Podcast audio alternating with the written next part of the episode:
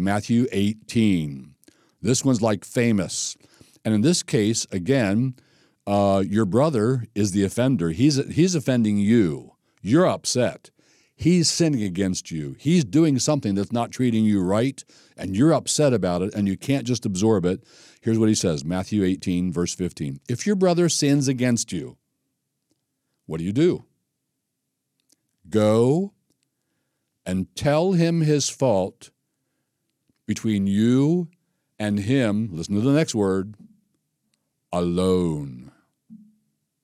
This is the word of God. I don't know why, but I've had a lot of experience watching people with this. They're having problems with each other. And everybody always has a reason, everybody always has an excuse for why they won't do this. I, am not going to go to them because they would this, that, or the other. Jesus doesn't give you any excuses. There's no little footnote here, unless you have a reason you don't want to.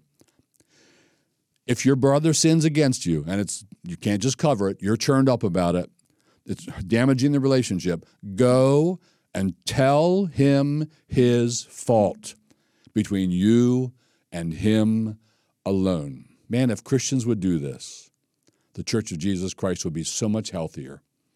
So many problems will get resolved before they take they go a long time and get worse and worse and worse. And now you're in such a deep hole with that person, you'll never get out of there. You can never fix it. And it's spilled out into other people's lives, and you're never going to fix it. It's to be between you and him alone. Why between you and him alone? Well, one, because you might have it all wrong, and once you meet with him, you figure out, oh, I had that all wrong, but you would have infected six other people with your wrong. And you want to you want to protect the good name. A good name is is to be desired more than great riches. They have a good name with a lot of people. You don't want to filch their good name, and you want to avoid gossip. You want to protect their reputation.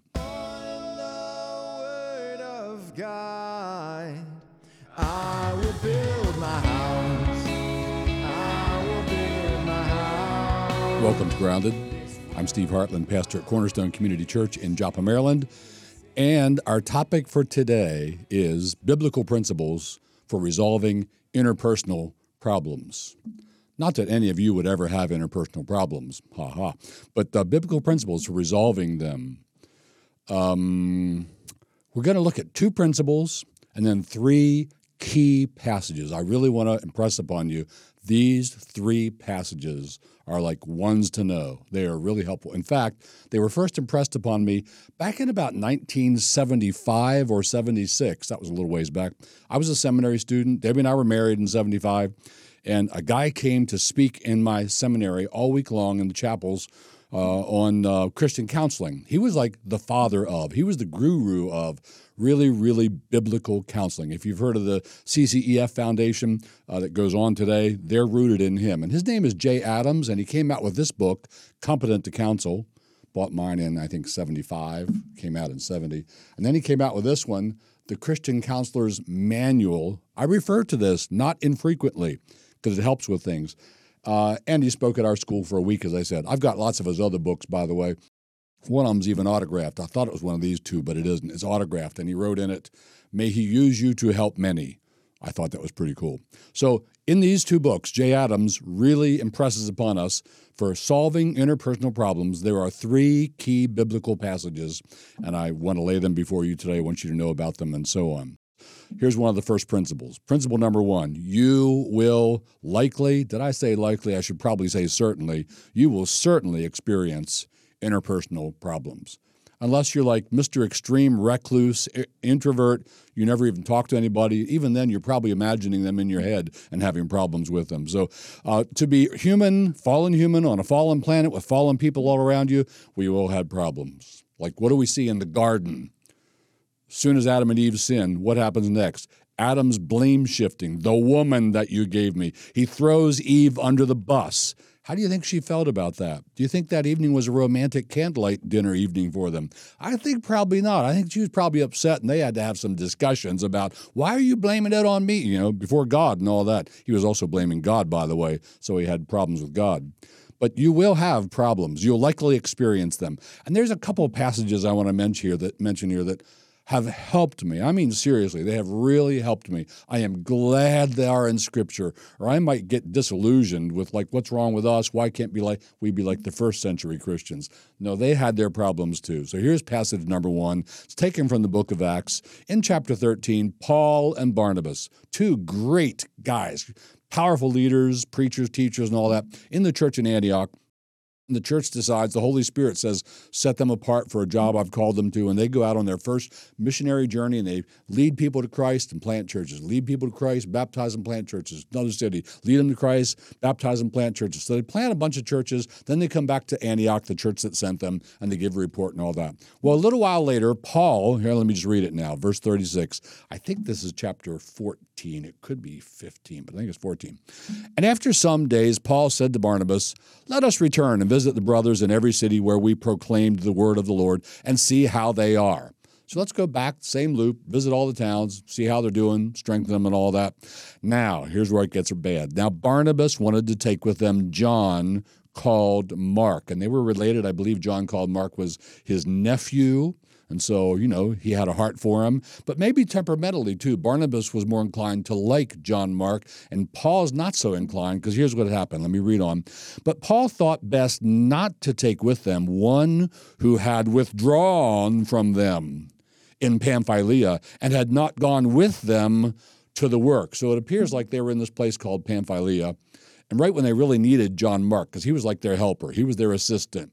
He carried Paul's briefcase. He set up dinner. He set up the room. He turned on the lights. There weren't any. Whatever. Uh, he was that guy.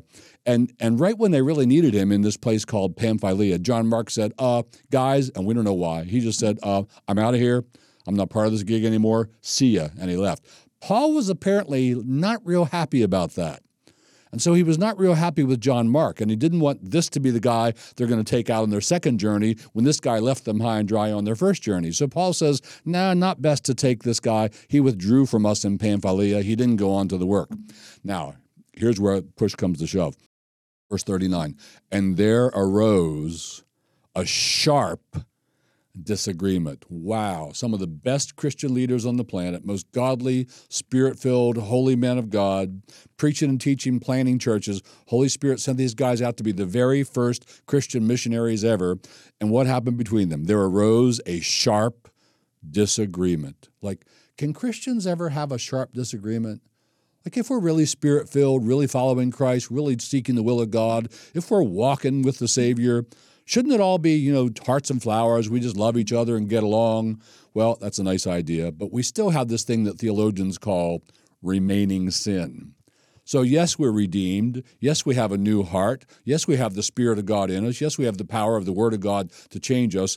But there's still this thing called remaining sin. Like we're not the spirits of just men made perfect yet. So we all get things wrong, we all mess up, and we even struggle just mentally to understand other people. Where are they coming from? Where are you coming from? And so it's interesting to find out the very best Christians on the planet in their very first trip or when they're anticipating their second trip, there arose a sharp disagreement. Take courage. Have you had a sharp disagreement with some other Christian and you're disillusioned? Like, what's going on? We're following Christ. We're in the faith. We both love the Savior. How on earth could we have a sharp disagreement? Is there something wrong with the faith? No, this is par for the course. Even eminent, wonderful, world class, amazing Christians can have sharp disagreements. So that, what happened as a result of their agreement? So that they separated from each other. Wow. I mean, like they disagreed so badly about what? Was it over the deity of Christ, the virgin birth, substitution, everything? No, it should we take my cousin along? And Paul was like, no way we're taking him along. And it got so bad that they separated over that. Some of the best Christians on the planet take heart when you see Christians not able to figure each other out, not able to resolve a difference, not able to get along together, and they actually wind up separating. Paul and Barnabas did the very thing, and the Spirit of God thought it important to put this in the Word for us so we would know these kinds of things do happen to serious followers of Jesus Christ. So they separated from each other. Barnabas took Mark, I am taking my cousin with him and sailed away to Cyprus. But Paul chose Silas and departed, having been commended by the brothers to the grace of the Lord. And he went through Syria and Cilicia, strengthening the churches. So the Holy Spirit used them both mightily in ministry. They went out and did great things in the name of the Lord. They led people to Christ. They planted churches. They strengthened churches, even though they just had such a sharp disagreement over do we take my cousin along because he deserted us the first time, and they parted ways. It's discouraging to even consider this because this means, yeah, we're going to have the same thing, isn't it? We're going to experience some of these same things. By the way, a cool like ending to that story is later in life 2 timothy 4.11 years later paul writes uh, luke alone is with me. Get mark same mark and bring him with you for he is very useful to me for ministry.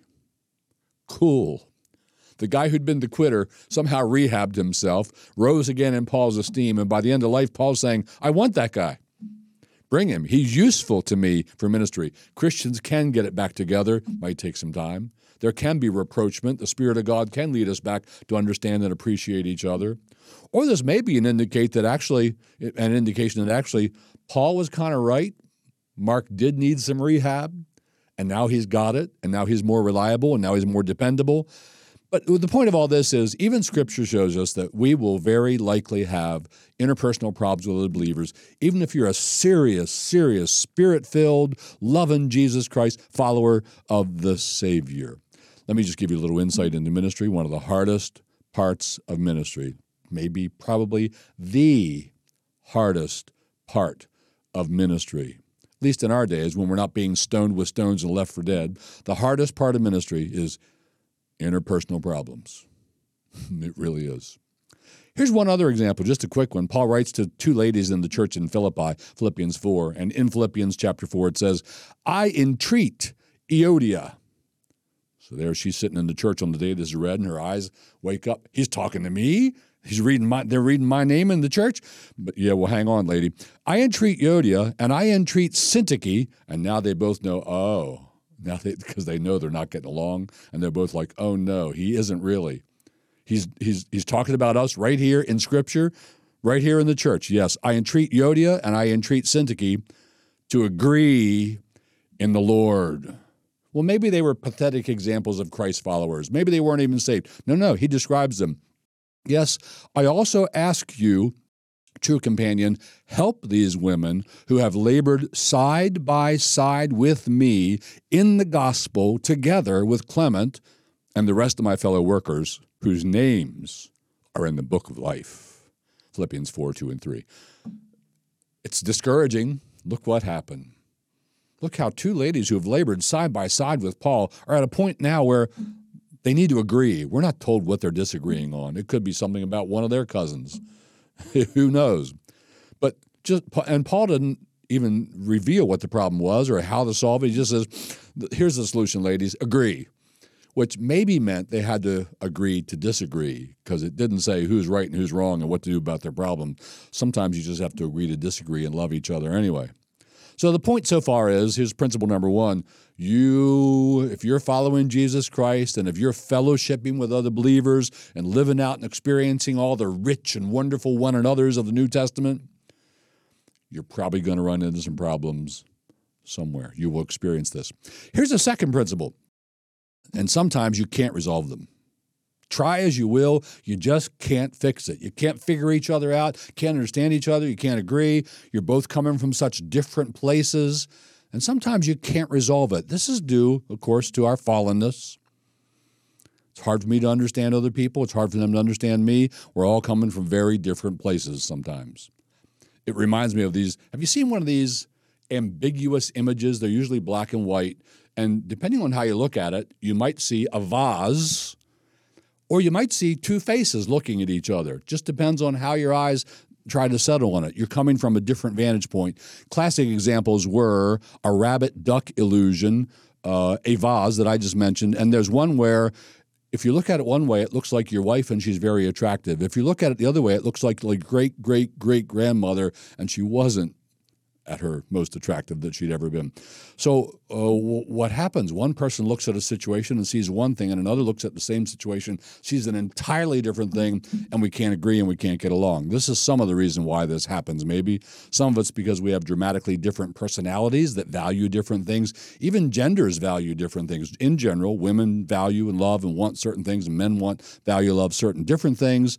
And so, this doesn't help us. And scripture tells us sometimes we won't be able to resolve things. Here's two verses about that. Romans 12, 8. If possible, hmm, isn't that interesting? That's in the Bible. If possible, the Bible's saying, look, this might not be possible.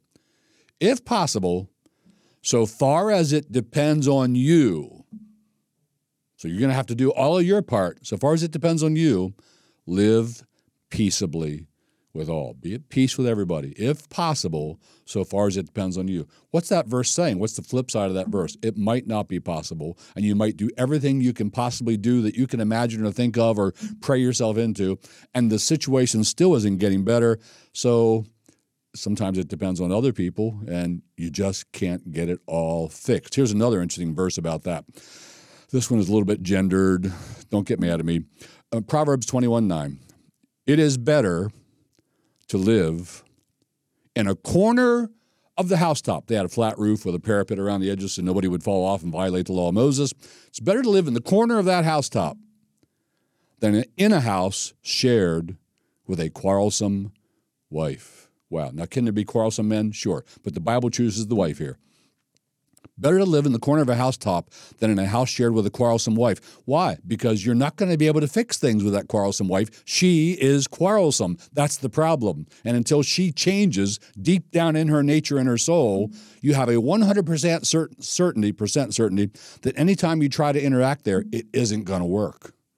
It's not going to go good. The likelihood of that going well is just about zero. Why? Because she is a quarrelsome wife. Nobody could live with her and it not be quarrelsome. And so there are quarrelsome people. And maybe the reason you're having a problem is somebody's just apt to quarrel, won't be reasonable. Anger is all out of control. Emotions are bubbling, not logical, not rational, and so on. So uh, let me give you another example of that. I told you two passages. Sorry, I have a third one. This is interesting. You won't see why I chose this one immediately. Give me a chance. Let me explain it to you. 1 Corinthians 7, Paul's talking about marriage and not marriage, single, married divorce and all that. And then he says, verse 10, To the married I give this charge, not I, but the Lord. In other words, Jesus himself in his earthly ministry spoke about this. I'm reflecting now what Jesus said.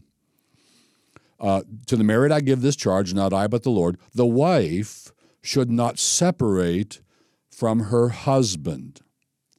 All right, so don't divorce him. And then he says, but, but, if she does, she divorces him anyway, then what should she do? She should remain unmarried or else be reconciled to her husband, and the husband, similar, should not divorce his wife. And if he does, the same thing applies remain unmarried or else be reconciled. So, what's the point I'm making here? This shows us that what's supposed to happen in a Christian marriage is you stay married till one of you dies or unless one of you violates the covenant by a, an egregious sin, and then the Lord permits you to, to end the marriage if you want to. But here Paul recognizes that while that's the standard, while that's the case, some Christians sometimes just have such a bad marriage. It's so problematic. It's so much pain. It's so much sorrow. It's so much trouble. They haven't been able to resolve it. They've been to six different Christian counselors, and they wind up against the will of God divorcing. They just haven't been able to figure each other out. Sometimes it's not possible. Maybe it's living on, on, on a rooftop, or it'd be better to live on the rooftop than with this man or woman who is quarrelsome. So, what have I said so far? You will likely experience problems and sometimes, despite your best efforts, you won't be able to resolve them. Okay, what do you do? You have an interpersonal conflict. What do you do? Here are three principles. Going back to my Jay Adams books over here, three principles that he noticed hey, this one, that passage, that one, that one in Scripture, these really guide us. These are like key principles, basic truths for resolving interpersonal problems. So, first, you're experiencing an interpersonal problem, something's gotten sideways, something's messed up. What do you do? This should be the first thing you try to do. This should be the thing you do probably 99.8% of the time. This should take care of the situation. I'm going to say it this way With The problem, you just cover it with a blanket of love. You cover it with a nice, thick blanket of love. What do I mean by that? 1 Peter 4 8. Here's the verse. Peter writes, Above all, keep loving one another earnestly. Why? How will that help? What will that do? Since love covers a multitude of sins.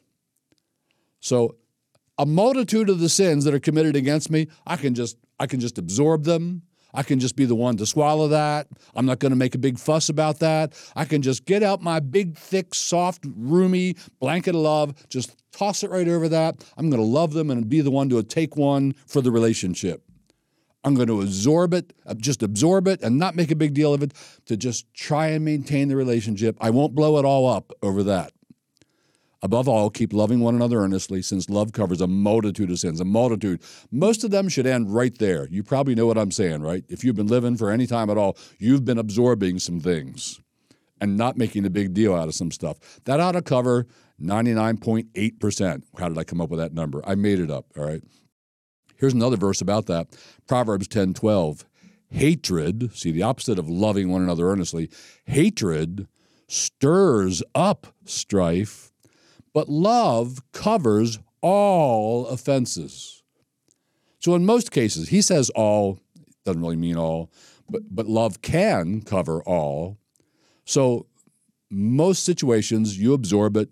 You're a big, thick, absorbent paper towel you're a big, thick blanket, and you take one for the team. You take one for the relationship. You take that problem out of the, ooh, it's an issue category, and you put it into the category of, I've covered it with love, and everything's going to be fine.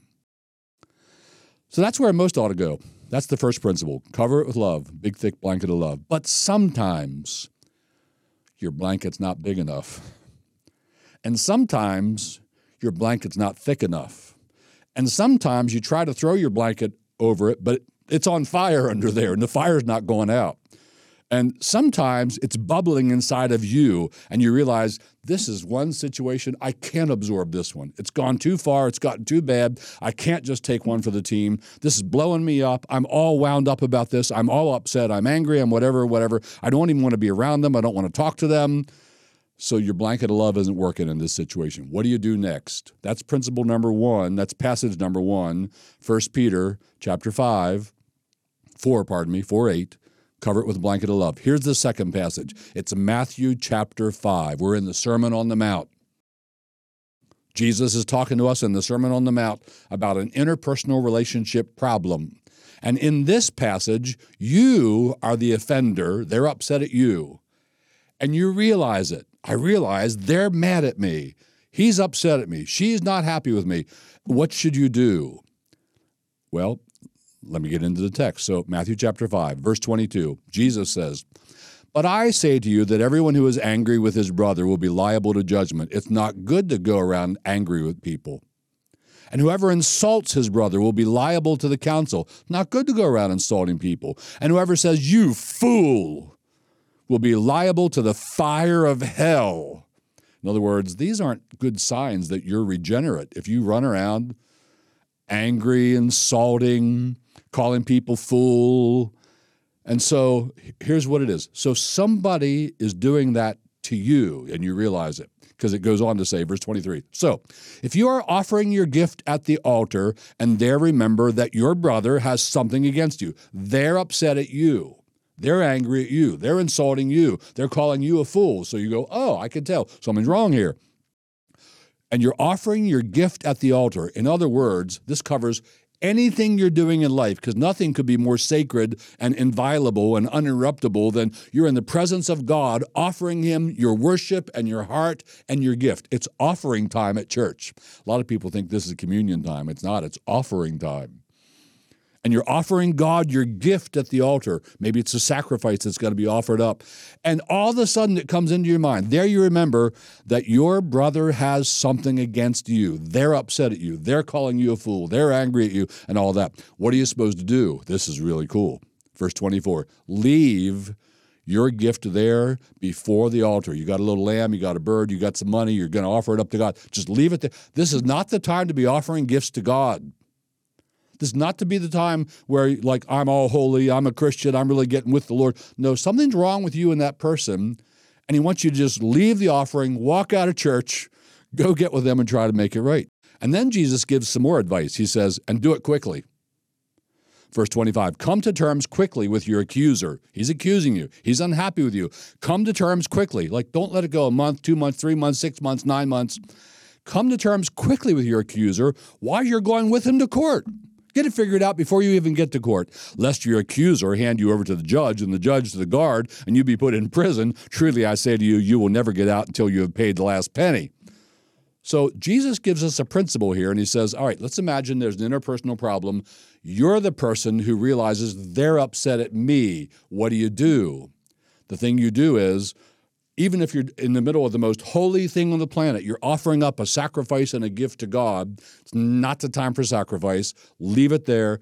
Go talk to the person. Try and be reconciled. Do it quickly. That's good. So somebody's upset at you and you realize it reach out to them somehow, graciously, kindly, lovingly, gently, and say, hey, man, I can tell you're kind of upset at me. You called me a fool. uh, can we get together and talk? And if they say no, well, the next passage is going to help with that one. And sometimes they do say no. And maybe if they say no, you can just throw a blanket of love over it and say, all right, I can absorb this. Forget it. I'm just going to let it go. But maybe you're too churned up and your blanket's not thick enough and there's fire under the blanket. And so you, you can't you can't just swallow that one. So again, what did that say? They're upset with you. You go quickly to resolve it. Uh, Ephesians 4, by the way, chimes in on that. Are you angry? Don't sin. Don't let the sun go down on your wrath. I don't think that means literally you have to resolve every interpersonal problem before the end of that day, but it means do it fast. Don't let things stretch out and go long and long and long and long because it's not healthy. Uh, why is it important that it's that it's quick so you don't let it stew, so you don't let it fester, so it doesn't turn into bitterness, so it doesn't spread to all kinds of other people. Paul says these things spread like gangrene. Uh, you don't want that. That's one passage. Here's another passage that helps. We looked at three now, actually. We, we started in 1 Peter 4, covered in a blanket of love. Then we went to Matthew 5. They're upset at you. Go quickly, try and resolve it. Now we're in a third passage, Matthew 18. This one's like famous. And in this case, again, uh, your brother is the offender. He's, he's offending you. You're upset. He's sinning against you. He's doing something that's not treating you right, and you're upset about it, and you can't just absorb it. Here's what he says Matthew 18, verse 15. If your brother sins against you, what do you do? Go and tell him his fault between you and him. Listen to the next word alone. This is the Word of God. I don't know why, but I've had a lot of experience watching people with this. They're having problems with each other. And everybody always has a reason, everybody always has an excuse for why they won't do this. I, am not going to go to them because they would this, that, or the other. Jesus doesn't give you any excuses. There's no little footnote here, unless you have a reason you don't want to. If your brother sins against you and it's you can't just cover it, you're churned up about it, it's damaging the relationship, go and tell him his fault between you and him alone. Man, if Christians would do this, the Church of Jesus Christ would be so much healthier. So many problems would get resolved before they take they go a long time and get worse and worse and worse. And now you're in such a deep hole with that person, you'll never get out of there. You can never fix it and it's spilled out into other people's lives, and you're never going to fix it. It's to be between you and him alone. Why between you and him alone? Well, one, because you might have it all wrong, and once you meet with him, you figure out, oh, I had that all wrong, but you would have infected six other people with your wrong. And you want to you want to protect the good name. A good name is is to be desired more than great riches. They have a good name with a lot of people. You don't want to filch their good name, and you want to avoid gossip. You want to protect their reputation. Jesus says, "Go." and tell them." Now, what happens if, if it doesn't work? Verse 16. But if he does not listen, take one or two others along with you, that, and this is a quote from Deuteronomy, that every charge may be established by the evidence of two or three witnesses. So you got to have other witnesses. He says, You stole his car. or you say he stole your car. Take along some witnesses. They say, we saw him steal the car. So I don't think they're just witnesses to the conversation. You need to have witnesses to the wrongdoing. We're trying to establish was there really a wrongdoing here? You need some witnesses who say, I saw that, I heard that. If he refuses to listen to them, tell it to the church. Now you're in church court. Are you aware of the fact that church has court? Yeah. Paul tells the Corinthians, you should not be going to court out there. You shouldn't be going to court, suing one another before unbelievers, dragging the name of Christ through the mud out there. How dare you do that? He says, Is there not a wise, one wise person among you who can solve these issues between brothers? And why would you go to court? Church has its own court. In church, the elders are deemed to be the judges. They have to be impartial judges. There's lots about that in the book of Deuteronomy, too. But they're the judges, and we're now in church court. If he refuses to listen to them, tell it to the church. And if he refuses to listen even to the church, he won't submit to the judgment of the elders on this matter. Brother, we think you were wrong. Brother, we think you were wrong. Then let him be to you as a Gentile and a tax collector. What is that? That's church discipline. That's like the ultimate. Here's how we deal with that we believe, the elders say, we believe they're wrong, they're in sin, they won't admit it, they won't agree, they won't fess up to it, and ultimately that person might need to be removed from the church. That's how serious this can get. So, go to them between you and them alone. So, what have we seen? First, just try and cover it. Second, we saw in Matthew 5 uh, if they're upset at you, go to them, go fast. Don't be all holy and spiritual. Leave church if you got to. Don't offer up your offering. Third passage, Matthew 18, they've sinned against you. Go alone, between you and them alone, and try and resolve it at that level. Don't tell anybody else. Well, I'm telling six of my friends so they can pray for me. No. I'm telling six of my friends so I can get advice from them. No. The passage says, go between you and them alone. So We've looked at some principles, we looked at some passages. Now I want to bring us down home stretch with just a few more things. There are some dispositions of heart that that powerfully help in situations like these, interpersonal problems. Like one great verse is Galatians chapter 5 verse 22. Oh, and into verse 23 as well. The fruit of the spirit is love, joy, peace, patience, kindness, goodness, faithfulness, gentleness, self control. Man, if anything will help solve interpersonal relationships, it's when both parties come with a heart full of that, right? That'd be good. Or Romans 12, verse 3. For by the grace given to me, I say to everyone among you, not to think of himself more highly than he ought to think. Instead of being haughty, if we can just be humble with each other but to think with sober judgment. Here's what's really going on. It's not just my emotions flying everywhere. Each according to the measure of faith that God has assigned. I have a sober assessment of my own abilities or non abilities to figure this situation out. There's humility, there's the fruit of the Spirit. Man, will that help husbands and wives who are struggling? Man, will that help brothers and sisters in Christ who are struggling? So, principles and passages to help in interpersonal problems. So, by way of closing, let me just say this. I hope you never have to employ any of these steps, but I think I know better. There's 8 billion people on the planet. You're going to bump into a few of them, and it's not going to go well. You're going to have problems with one of them. So, I hope your blanket of love is thick and absorbent, and I hope you can go quickly and be reconciled. And sometimes, yet, we recognize it might have to just wait till the last day. That's it for today principles to help with interpersonal relationship problems. Thanks for joining me. Grounded comes out twice a month. And uh, do us a favor, would you? If you're liking these episodes, uh, give us a review and maybe share this with a friend. Thanks for coming today.